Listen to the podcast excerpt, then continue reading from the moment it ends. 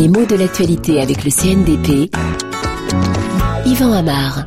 Le scandale est-il prêt de se terminer à EADS Le scandale des délits d'initiés. En tout cas, l'AMF, c'est-à-dire l'autorité des marchés financiers, va entendre un certain nombre de responsables de cette société et poser des questions sur les opérations qui ont lieu il y a quelque temps, à une époque où on commençait à se douter, si on était bien informé, que l'avion A380 serait fabriqué et livré avec beaucoup de retard.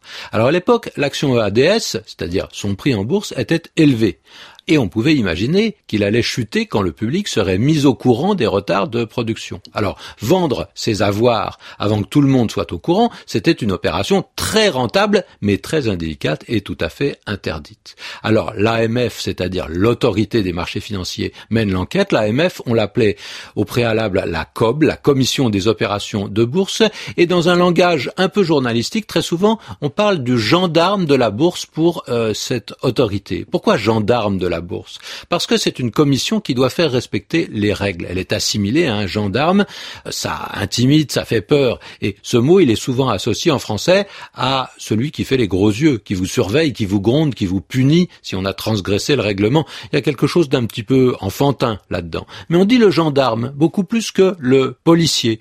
Ce gendarme, c'est le croque-mitaine féroce qui fait trembler, qui sort de nulle part et qui sait tout. Alors gendarme, c'est un mot ancien, et d'ailleurs, sa formation l'indique bien. C'est comme un nom composé, mais figé à tel point que on ne se rappelle plus sa composition d'origine.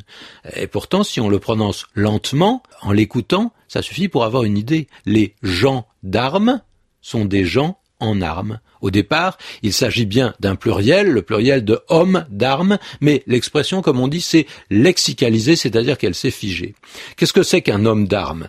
Que sont ces gendarmes? Au départ, simplement des soldats, souvent des cavaliers. Mais à l'extrême fin du XVIIIe siècle, dès le début de la Révolution, on va nommer ainsi des soldats qui sont chargés du maintien de l'ordre. Donc, très naturellement, le mot va devenir synonyme de policier et évoquer la force euh, publique. Mais ces deux parties sont tellement soudées qu'on va pouvoir faire dériver d'autres mots. La gendarmerie, ça c'est très tôt, hein, pour désigner le corps d'agents de police ou bien le lieu de leur cantonnement, et puis plus lointain le verbe se gendarmer, qui signifie simplement réagir, protester contre une situation qui ne vous plaît pas. Mais là, il n'y a plus vraiment l'idée que on est dans une situation de gendarme, c'est-à-dire de pouvoir ou de contrôle. Simplement, on n'est pas content et on le dit, on se gendarme.